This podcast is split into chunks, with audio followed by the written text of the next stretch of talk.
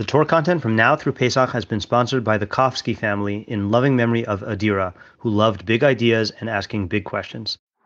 Hello, I am Rabbi Matt Schneeweiss, and this is the Stoic Jew podcast where we explore the relationship between Judaism and Stoicism. Today's reading is from Marcus Aurelius Meditations, Book 11, Chapter 15, and I'm going to start off reading the translation that is printed in the Daily Stoic um, by Ryan Holiday and Stephen Hanselman, uh, but apparently it's not the whole chapter, so I'm going to have to switch translations midway, uh, but I'll, I'll, I'll, I'll announce that, I guess. okay, so let's, let's read. Aurelius says, how rotten and fraudulent when people say they intend to give it to you straight. What are you up to, dear friend? It shouldn't need your announcement, but be readily seen, as if written on your forehead, heard in the ring of your voice, a flash in your eyes, just as the beloved sees it sees it all in the lover's glance. In short, the straightforward and good person should be like a smelly goat. You know when they are in the room with you. okay, now um, that's where that translation ends. Um, the Farquharson translation actually has something different for the smelly goat thing. Uh, the, so the Farquharson translation says, uh, "The simple and good man ought to be entirely such, like the unsavory man, that those who stand by detect him at once, um, whether he will or not, as soon as he comes near." So I don't know about you. I mean, I guess a smelly human being uh, and a smelly goat both are detectable as soon as they enter the room. But I like the imagery of the smelly goat better. uh, but then Farquharson's translation ends off by saying, "But the affectation, the affectation of simplicity, is like a razor. Nothing is uglier than the wolf's profession of friendship. Avoid that above all.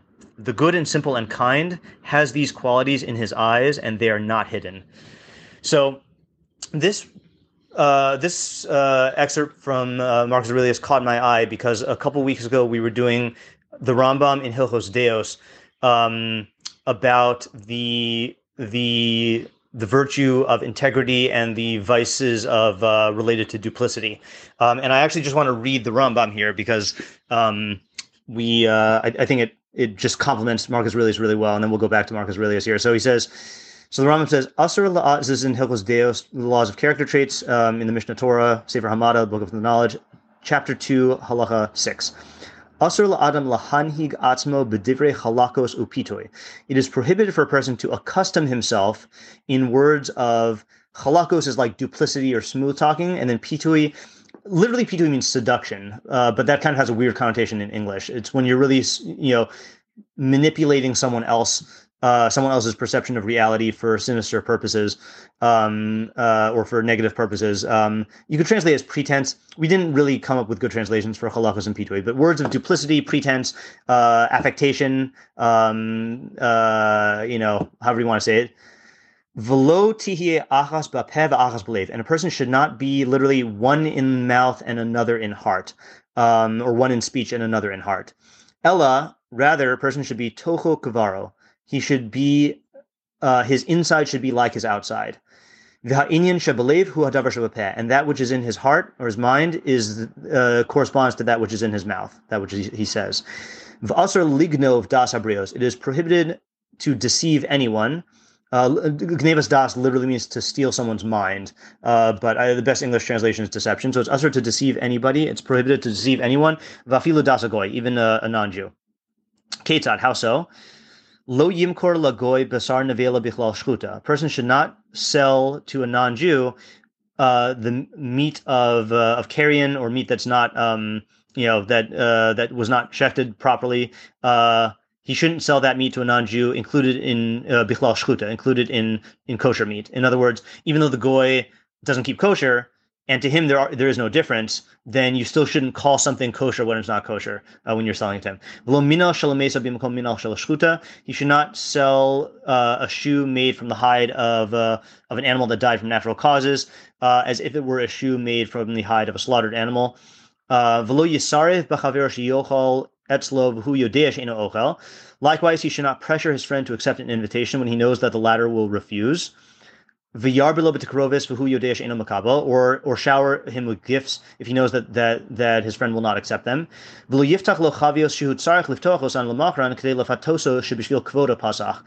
or nor should he open barrels of wine which he needs to open to sell and convince his friend that he opened them in honor of his friend.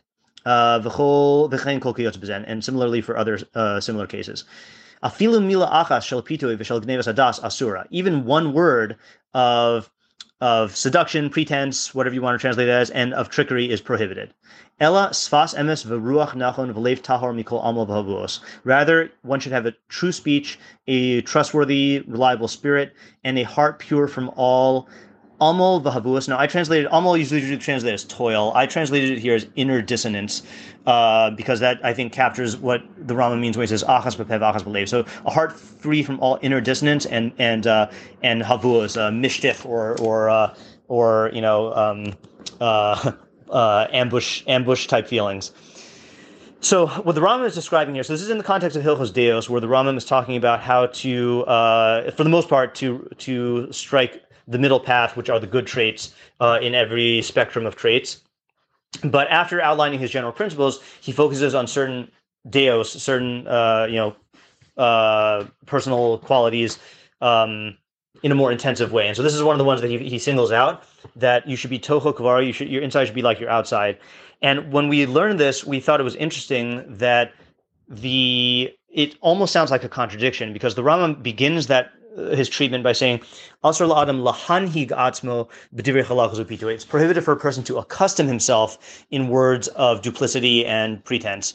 And by using the word to accustom himself, it makes it sound like uh, like the only problem here is if you make it into a habit. But engaging in one word here or there of duplicity is not necessarily uh, prohibited.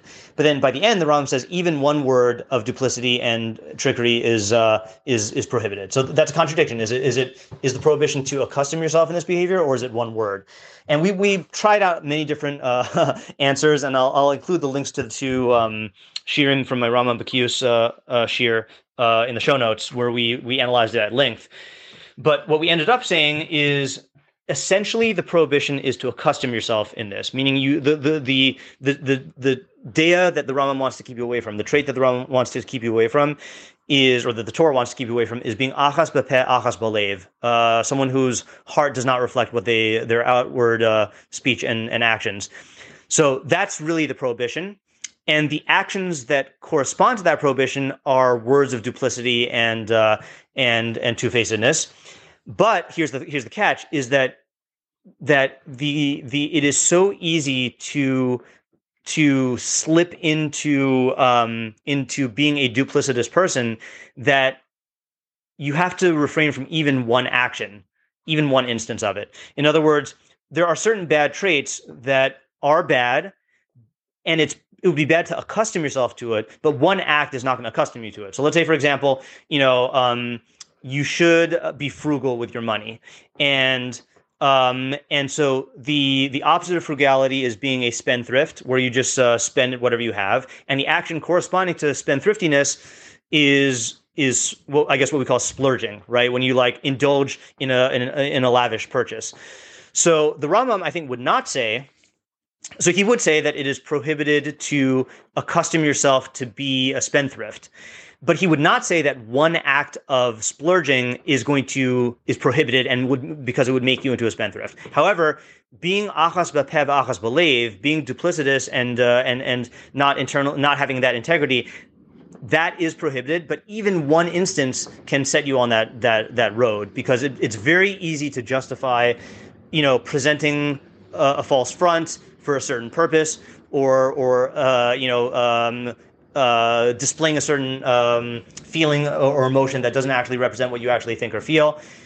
And it's it is a, a real slippery slope, not a slippery slope fallacy. It's a real slippery slope. And uh, and in order to be a toho kavaro, you have to guard yourself exceedingly against that. Um, and the reason why I, am pairing this with Marcus Aurelius' meditations here is he says, I mean, he warns you if a person prefaces their statement by saying, like, look, I'm going to be honest with you, that does throw into question well are they not usually honest with me? But i think the smelly goat analogy is uh, is really the key thing here which is that that and, not only the smelly goat, but the idea that you should see it in their eyes, hear it in their voice, um, as if it's written on their forehead, is that when you have a person who is Toho Kavaro, who has integrity and who is honest and straightforward, you know, like you you just know it, and uh, and it is as evident from talking to them in all these subtle cues um, and just the way that they are as uh, as it would be when there's a smelly goat in the room. That you just you it's undeniable. Like there's definitely a goat in this room, you know. And this person definitely is a person of truth and integrity, uh, and I can trust them.